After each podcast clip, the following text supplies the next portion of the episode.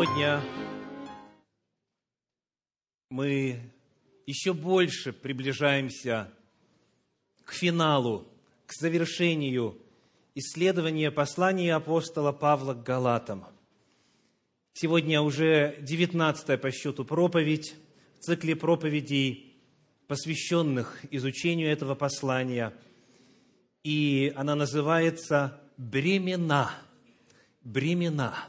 Мы будем изучать сегодня из шестой главы послания апостола Павла к Галатам первые пять стихов. Галатам шестая глава, первые пять стихов. Прочитаем. «Братья, если впадет человек в какое согрешение, вы, духовные, исправляйте такового в духе кротости, наблюдая каждый за собою, чтобы не быть искушенным. Носите бремена друг друга. И таким образом исполните закон Христов.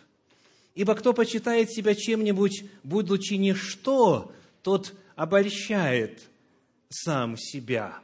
Каждый да испытывает свое дело, и тогда будет иметь похвалу только в себе, а не в другом. Ибо каждый понесет свое бремя. Название проповеди – «Бремена». Скажите, вот исходя из вашего опыта, как часто реагируют люди, узнав о том, что брат или сестра, что ближний согрешил, впал в согрешении, нарушил волю Божью, нарушил закон Божий. Какие распространенные виды реакции вам доводилось наблюдать? Да, во-первых, и это очень распространено, игнорирование. Игнорирование. Вот человек, вы видите, что человек грешит, что нарушает ясно волю Божью. И причем вы знаете, что он знает, что она знает о том, что это есть беззаконие. Но вас связывают отношения, родственные ли, церковные ли, по бизнесу ли, или какие-нибудь иные. И ну, кому хочется портить взаимоотношения, правда? Кому хочется нажить себе врага? Кому хочется дополнительный стресс испытать и переживания? Многие потому живут по принципу, это его или ее личное дело, это меня не касается. Или же моя хата с краю, я ничего не знаю, в смысле не хочу знать. То есть вы видите, что человек грешит – но игнорируете и никак свое знание этой ситуации не обнаруживаете. Вот такая реакция на информацию о согрешениях ближних довольно широко распространена. В особенности в западном обществе, где всем принято друг другу улыбаться, выглядеть хорошими и не портить друг другу нервы, не портить друг другу настроение. Игнорирование. Вторая – которая гораздо более благодатную почву нашла на просторах бывшего Советского Союза, это, наоборот, что сделать? Разоблачить.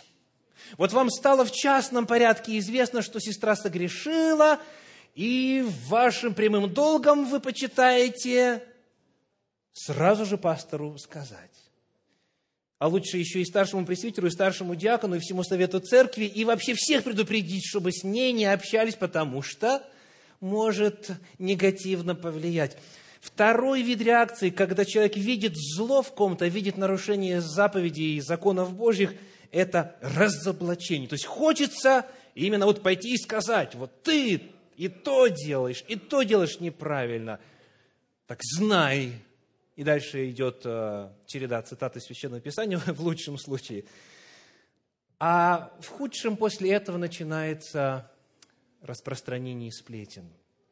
И получается так, что уже вся церковь знает, что уже все общество знает, но тот, кто был свидетелем греха, или тот, кому сообщили о грехе, один на один с человеком, который согрешил, который, как ему кажется, согрешил, еще один на один с ним не общался. Итак, игнорирование. Кто из вас более склонен вот к такой реакции? Просто держаться в стороне. Можете поднять руку, если э, хватит э, смелости. Игнорировать. Вот, вот не вмешиваться, держаться в стороне. Есть некоторые, аллилуйя, слава Господу за то, что Он дает вам вот такую открытость перед народом Его, да, и перед Ним. А кто больше склонен, наоборот, разоблачать? Он подходит к вам и говорит, вы не поверите, что я узнал оказывается, в той-то и той-то церкви творится то-то и то-то. А откуда ты узнал? Да мне рассказал тот, который был знакомым того-то, который, в свою очередь, был родственником того-то, который один раз присутствовал на богослужении этой церкви. И получается, что уже церковь обесславлена во всем народе Божьем, а никто не задал вопрос, а что же там на самом деле происходит? Кто из вас больше к этому вот стремится? Вот разоблачать. Вот тот не то говорит, эти не так проповедуют, у этих вот столько ошибок богословских, у этих вот столько. Игнорировать или наоборот разоблачать и оповещать всех. Вот это очень распространенные способы и виды реакции на информацию о грехе. И вот у апостола Павла под вдохновением Святого Духа есть что на эту тему сказать. Возвращаемся к нашему отрывочку. Послание к Галатам, 6 глава, 1 стих говорит, «Братья, если и впадет человек в какое согрешение, вы, духовные, исправляйте такового в духе кротости, наблюдая каждый за собою, чтобы не быть искушенным». Итак, можно ли игнорировать, согласно тексту? Можно ли игнорировать? Нельзя. Если впадет, вы реагируете. Если впадет в согрешение, вы исправляете. Господь не дал нам с вами такой опции просто оказаться с краю. Уже с самого начала в Пятикнижье Моисеевом, в Законе Господнем, сказано следующее. Книга Левит, 5 глава, 1 стих. Книга Левит, 5 глава, 1 стих говорит – если кто согрешит тем, что слышал голос проклятия и был свидетелем, или видел, или знал, но не объявил, то он понесет на себе грех. Кто понесет? Тот, который был свидетелем. Само собой, тот, кто согрешил. Но если вы знаете, если вы были свидетелем, говорит Священное Писание, и не объявили, и проигнорировали, и притворились, что ничего страшного не происходит, то вы несете на себе грех. Апостол Павел, как оказывается, вторит Божьим заповедям, данным давным-давно, еще в 15 веке до нашей эры, в письменном виде, в Торе Господней, и говорит, если кто согрешит, вы реагируете, вы исправляете. Как это делать? Сказано в духе кротости. Кто мог бы дать определение кротости? Что такое кротость? Каково значение вот э, этого термина? Если можно, выведем на экран снова Галатам 6.1 в духе кротости. Вот что говорит современный перевод российского библейского общества. Только делать это надо кротко и мягко мягко. Если вы посмотрите на англоязычный перевод, в данном случае у нас на экране перевод короля Якова, да, King James, King James Version, там сказано «in the spirit of meekness». Meekness – это как раз что? Вот именно мягкость такая, да, то есть а, обходительность, нежное такое отношение. И в подлиннике как раз вот используется слово, которое обозначает именно вот такую нежную, в данном случае, заботу о человеке. Исправляйте в духе кротости. И это вновь, оказывается, вторит заповедям Торы Господней. В книге Левит, в 19 главе, в 17 стихе написано, книга Левит 19, 17 говорит, «Не враждуй на брата твоего в сердце твоем». То есть, когда видишь, что кто-то согрешает, естественно, если ты человек Божий, у тебя в сердце появляется противление. Ты не согласен с этим грехом и часто может зародиться вражда, вот это вот осуждение. и, может быть, даже враждебность. Потому не враждуй на брата твоего в сердце твоем, и что сделай? Обличи. Обличи ближнего твоего, и не понесешь за него греха. Видите, ну, в тот же самый принцип. Если не обличишь, то понесешь его грех. Представляете? Если не обличишь, понесешь грех. Если обличишь, не понесешь за него греха. И вновь здесь есть нужда в уточнении значения одного слова. Что значит обличать? Обличать. Вот какая картина вам приходит в сознание, когда вы слышите слово «обличать»? Как правило, это нечто грозное, как правило, нечто негативно настроенное. Как правило, обличать – это понятие, которое не воспринимается как нечто позитивное, верно? Однако, когда мы смотрим в подлинник, в оригинал Священного Писания, в данном случае на древний еврейский язык, то мы находим там, что вот то слово, тот глагол, который у нас переведен как «обличать», он, во-первых, повторяется дважды, дважды, а во-вторых, переводится в словаре чуть по-иному.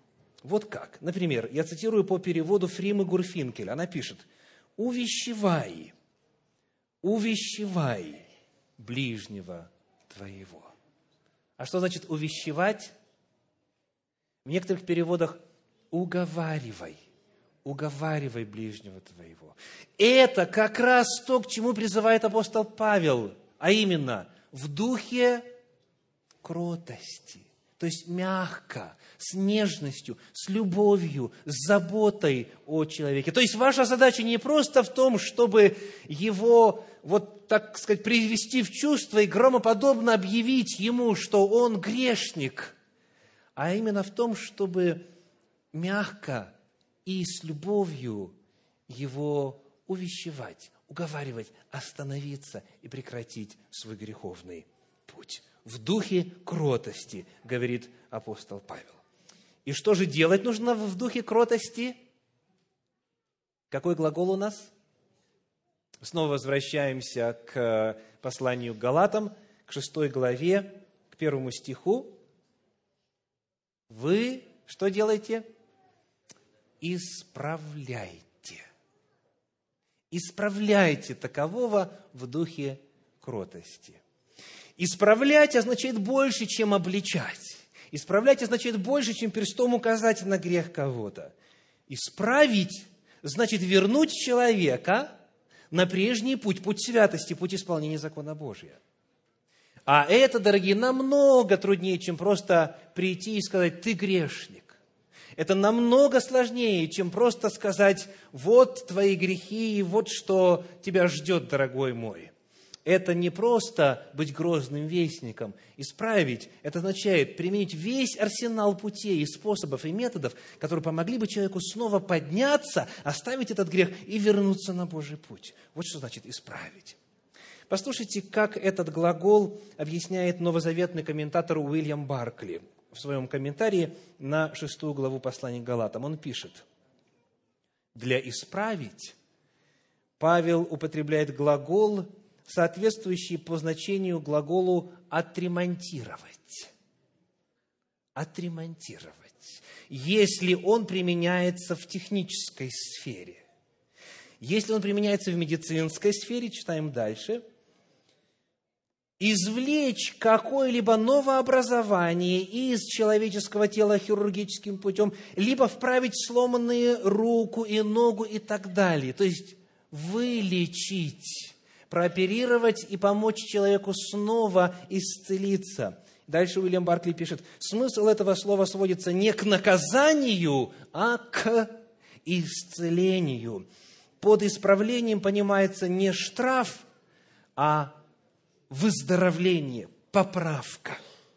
Итак, если ты видишь, что кто-то согрешает, нельзя игнорировать, и тем более нельзя сплетничать. Необходимо подойти к самому человеку и в духе кротости, то есть увещевая, уговаривая, помочь ему. А это может означать, помимо вот этого первого изначального разговора, это может означать назначить целый ряд встреч, чтобы помочь человеку прояснить, разобраться в ситуации, посмотреть, как решение, которое он должен принять, связано с иными факторами в его жизни.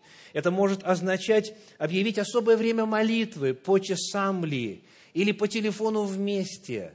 Это может означать назначить день поста и молитвы, или, может быть, еженедельный пост, какой-то один день в неделю.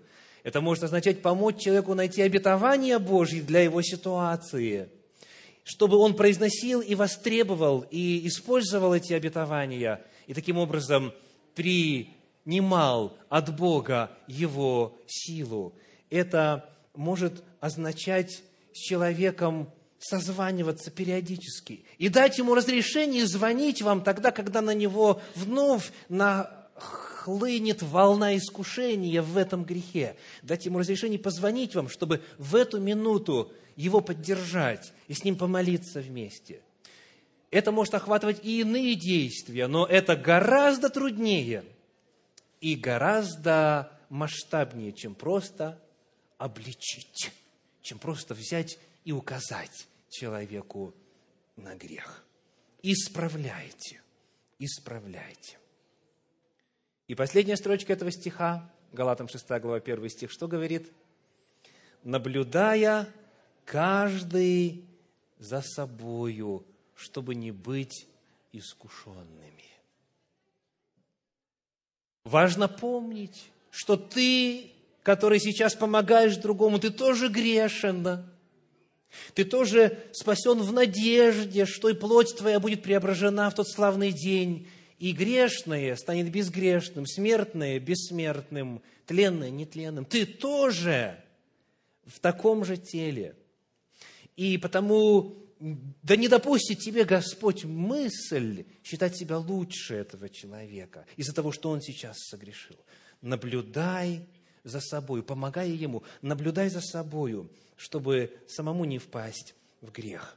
Как пишет Уильям Баркли, там же в этом комментарии, увидев человека, впавшего в ошибку, уместно сказать себе, «Если бы не благодать Божия, и со мной произошло бы то же». Знаете, я в жизни встречал людей, которые были очень уверены в своих силах. В частности, вспоминаю одного молодого человека, с которым я учился в Заокской духовной семинарии, и мы с ним рассуждали о взаимоотношениях между юношка, юношами и девушками. Мы говорили о чистоте до брака, о том, как сохранить девственность, о том, как в мире, который все больше и больше разлагается, сохранить нравственную чистоту и так далее. И я помню, мы обсуждали с ним один случай, который имел место – а, среди наших знакомых, где они не удержались, где они согрешили. Это стало достоянием общественности и так далее. Я помню, как он вот так вот довольно самоуверенно заявлял, говорит, ну, со мной такого никогда не будет. Ну, неужели нельзя просто вот сказать, все, стоп, дальше не пойду и прекратить вот э, эту встречу, и это свидание, и ретироваться, и все. Это же очень легко. Не прошло и несколько лет, как он стал жертвой точно такого же греха. Никогда, никогда не зарекайся от греха, говорит Господь. Если ты сейчас духовно крепок, если ты сейчас помогаешь кому-то, помни, что и ты должен быть на стороже. Наблюдай каждый за собою, чтобы тебе не впасть в искушение. Итак, мы рассмотрели с вами в общем говоря, первый стих шестой главы послания апостола Павла Галатам. Это конкретные призывы, конкретные заповеди, конкретные законы. И мы увидели, что то, к чему призывает апостол Павел, вторит заповедям Божьим. То, к чему он призывает касательно жизни духовных людей, это точь-в-точь точь повторение законов Торы, которые записаны были в 15 веке до нашей эры. Он показывает, как их применять в жизни на практике. Когда мы читаем следующие стихи в этом отрывочке, в шестой главе послания Галатам, стихи со второго и ниже, мы находим здесь, на первый взгляд, противоречие. Давайте прочитаем вместе второй стих. Галатам, шестая глава, второй стих говорит. «Носите бремена друг друга и таким образом исполните закон Христов. Итак, призыв какой? Давайте повторим. Носите бремена друг друга. Вот то, что в первом стихе описано, это в действительности бремя. И многие отказываются его нести, игнорируя или же наоборот, разоблачая и бросая человека. Нет, нужно именно исправить его. И это бремя, помогать, звонить, вкладываться, посвящать свое время. Или это может касаться любого другого дела, любой другой помощи. Когда человеку нужно подставить плечо, сказано, носите бремена друг друга. Итак, чьи бремена? Друг друга. Вы духовные, вы крепкие, носите бремена тех, кто слаб. Да? Но когда мы читаем дальше чуть, то вот в пятом стихе, в пятом стихе этой же шестой главы послания к Галатам, мы находим другое слово, шестая глава, пятый стих. «Ибо каждый понесет свое бремя». Ибо каждый понесет свое бремя. Итак, если каждый должен нести свое бремя, то тогда не будет такого понятия, как бремена друг друга, правда? Каждый несет свое бремя, и тогда не нужно никому помогать. Каждый выполняет свой долг, свои обязанности, и тогда не нужно никому подставлять плечо. Итак, как нам объяснить, как нам примирить вот эти вот два призыва, которые в рамках одного повествования, в рамках одного отрывочка вроде бы призывают к чему-то совершенно различному? Я хочу прочитать для вас несколько абзацев из замечательной книги. Это христианские психологи Генри Клауд и Джон Таунсенд. Книга называется «Барьеры». Во второй главе там есть следующее истолкование нашего с вами отрывочка. Именно касательно второго и пятого стиха шестой главы послания апостола Павла к Галатам. Они пишут – мы ответственны перед другими и за самих себя. Носите бремена друг друга, сказано в послании Галатам 6.2, и таким образом исполните закон Христов. Этот стих иллюстрирует нашу ответственность перед другими. Часто бремена других людей слишком тяжелы, чтобы они могли нести их в одиночку. У этих людей нет достаточно силы, ресурсов или знания, чтобы нести тяжесть.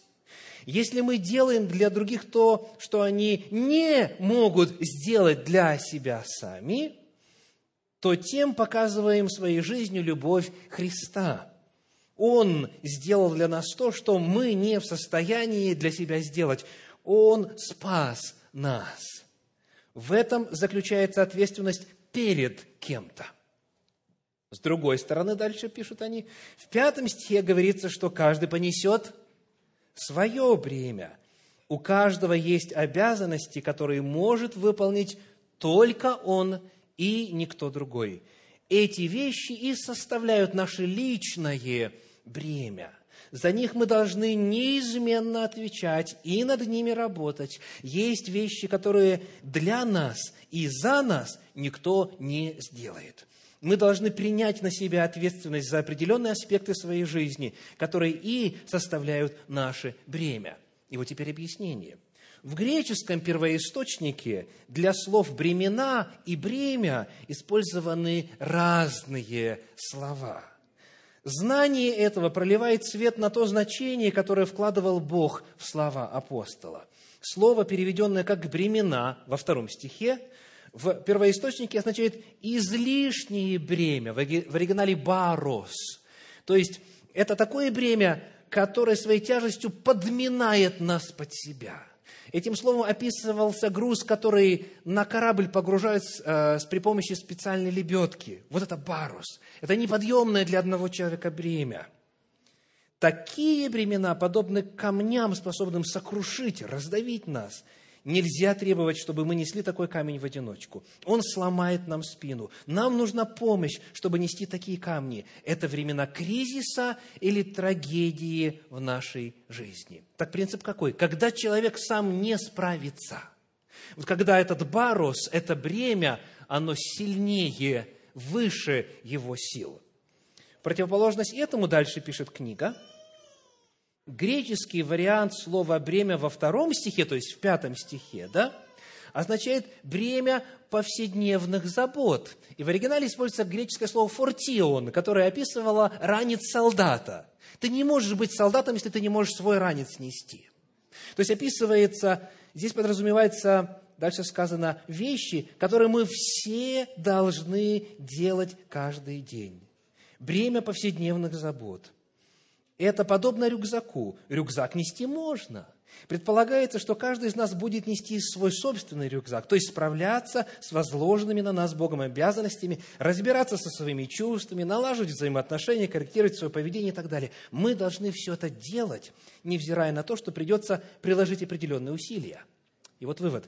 Проблемы возникают, когда люди путают неподъемные булыжники с рюкзаками и отказываются от помощи. Человек говорит, нет, я сам справлюсь. Вот, вот, допустим, подходите к человеку и говорите, я вижу, что ты, вот кажется мне, вот в том-то и в том-то попустительствуешь греху и так далее. Человек вам говорит, я сама справлюсь. Все. И он сам несет, в то время как нуждается в помощи. Либо, дальше продолжают авторы, напротив, увеличивают повседневные обязанности до размеров трагедии и под этим предлогом отказываются выполнять их должным образом. В первом случае результатом будет непрекращающееся страдание, во втором – безответственность. Итак, два бремени. Первое это то, которое человеку в одиночку не понести. Это время кризиса, болезни ли, эмоциональной или финансовой нестабильности, или же духовной слабости, когда какая-то греховная привычка развилась в человеке и так далее. Это время, когда человек нуждается в помощи и в поддержке окружающих, братьев и сестер в церкви в первую очередь. Это время, когда нужна молитвенная поддержка, время, когда необходимо быть рядом, время, когда необходимо поддерживать и своим присутствием, и всем иным, чем можно – потому что человек сам не справляется. А другое бремя, пятый стих, это то, которое мы обязаны нести сами. Оно нам по силам, и мы знаем, что оно нам по силам, и Бог знает, что оно нам по силам. И вот теперь в качестве иллюстрации из той же самой книги Генри Клауда и Джона Таунсона, из книги «Барьеры» из второй главы, поведаю вам в качестве перерассказа или передачи истории, в качестве цитирования одну интересную ситуацию. Вот один из психологов пишет, ко мне на консультацию пришли родители 25-летнего мужчины. Нарисовали картину 25-летнего мужчины. Просьба у них была обычная – помочь исправить поведение их сына Билла.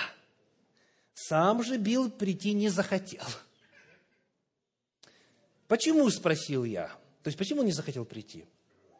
Он считает, что у него нет никаких проблем, ответили они.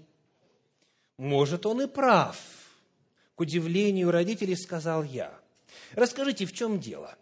Последовало дли, изложение длинной истории. Проблемы начались очень рано. С точки зрения родителей, Билл всегда как-то не вписывался в рамки. В последние годы начались сложности с употреблением наркотиков.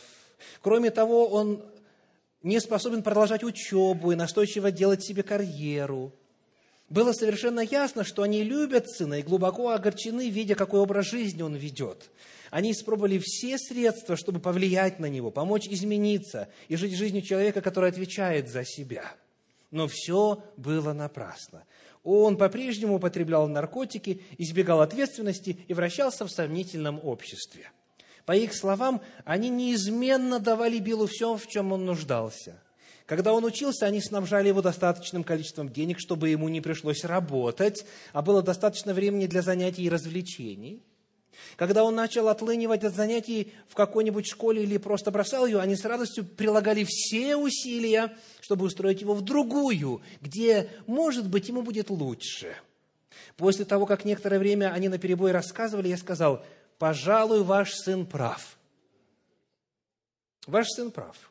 У него действительно нет никаких проблем. Мой ответ весьма озадачил их. Целую минуту они смотрели на меня, словно не верили собственным ушам. В конце концов, отец нарушил молчание. «Я правильно вас понял? Вы действительно считаете, что у него все в порядке?» «Совершенно верно», – отвечал я. «У него проблем нет. Проблемы есть у вас. В целом он может делать все, что захочет. Какие же тут проблемы? Вы платите, вы беспокоитесь, портите себе нервы, планируете, прилагаете усилия, чтобы держать его на плаву. У него нет проблем, потому что вы переложили их на себя. Вы переложили их на себя. Ему следует беспокоиться о своих делах. Но при нынешнем положении дел проблемы эти не его, а ваши. Хотите, я подскажу вам, как помочь ему обрести хотя бы парочку проблем? Они посмотрели на меня, как на сумасшедшего. Но, видимо, что-то они стали понимать. Что вы хотите сказать этой фразой, помочь ему обрести хотя бы парочку проблем, спросила мать. Мне кажется, объяснил я, что решение кроется в более четком установлении барьеров. От его поступков должен страдать он сам, а не вы. О каких барьерах вы говорите, поинтересовался отец. Попробуйте взглянуть на ситуацию с другой стороны. И вот дальше психолог говорит, представьте себе, что Билл ваш сосед, что не ваш сын, а ваш сосед, который никогда не поливает лужайку перед своим газоном. У кого из вас это насущно? Поднимите руку. У кого есть вот лужайка, газон, как это называется, front yard lawn? Есть у кого-то, да? А, ну у нас сегодня много гостей, они не знают, что руку надо поднимать, когда просят поднимать. Ничего, хотя бы внутри поднимайте. Вот там хотя бы чуть-чуть вот так внутри поднимайте руку. Итак, чтобы вам чуть-чуть легче было, так сказать, вникнуть и вот отождествиться с этой вестью. Итак, сказано, ваш сосед, Билл это ваш сосед, который никогда не поливает лужайку перед своим домом. Но каждый раз, когда вы включаете свою опрыскивающую систему, вода падает на его участок. Ваша трава сохнет и умирает, а Билл смотрит на свою зеленую траву и думает, мой участок в отличном состоянии. То же самое происходит и в жизни вашего сына сейчас. Он не учится, не планирует свою жизнь, не работает, тем не менее живет в хороших условиях, имеет много денег и пользуется всеми правами члена семьи, который выполняет свои обязанности. Если бы вы немножко лучше отделили свою собственность от его, если бы вы настроили опрыскивающую систему таким образом, чтобы вода падала на вашу лужайку, то ему пришлось бы самому заботиться о состоянии своей.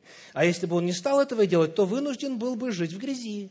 Вполне возможно, что через некоторое время ему перестанет это нравиться. А сейчас положение таково, что он безответственен и счастлив, а вы ответственны и несчастливы. Ключ к решению проблемы состоит в уточнении барьеров. Вам нужно каким-то образом освободиться от его проблем. Пусть его проблемы будут на его территории. Не кажется ли вам, что несколько жестоко перестать помогать ему, спросил отец. А постоянная помощь к чему-нибудь привела? Спросил я.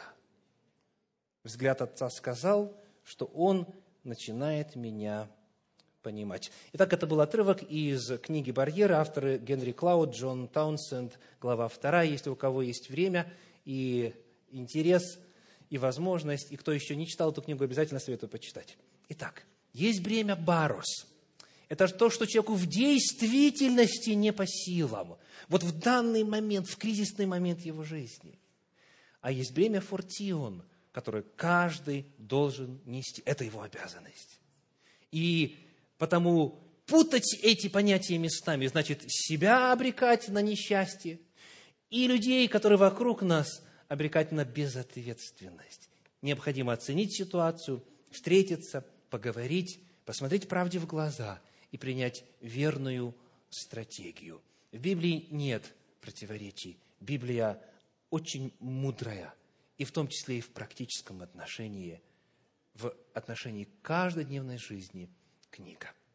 В этом отрывке есть и много чего иного, на что нет времени в рамках проповеди, но остальные стихи из этого отрывочка мы будем изучать на этой неделе в мини-церквах, на которые всех сердечно приглашаем. Мы будем углубляться в Слово Божье дальше. И так вот стих за стихом основательно исследовать шестую главу послания апостола Павла Галатам.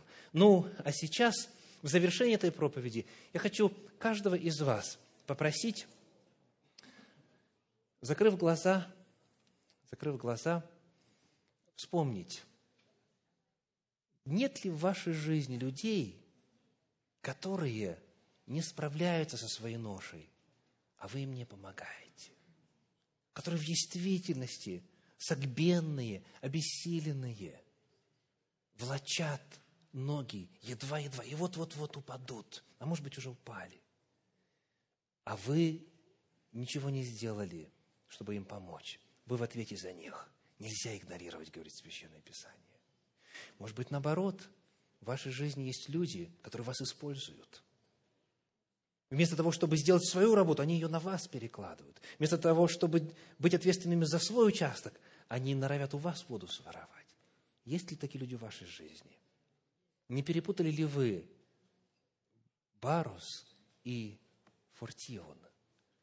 Если есть, значит, надо навести порядок. Потому что Божий порядок четко описан. У нас есть ответственность за себя и обязанность перед другими. И они выглядят по-разному.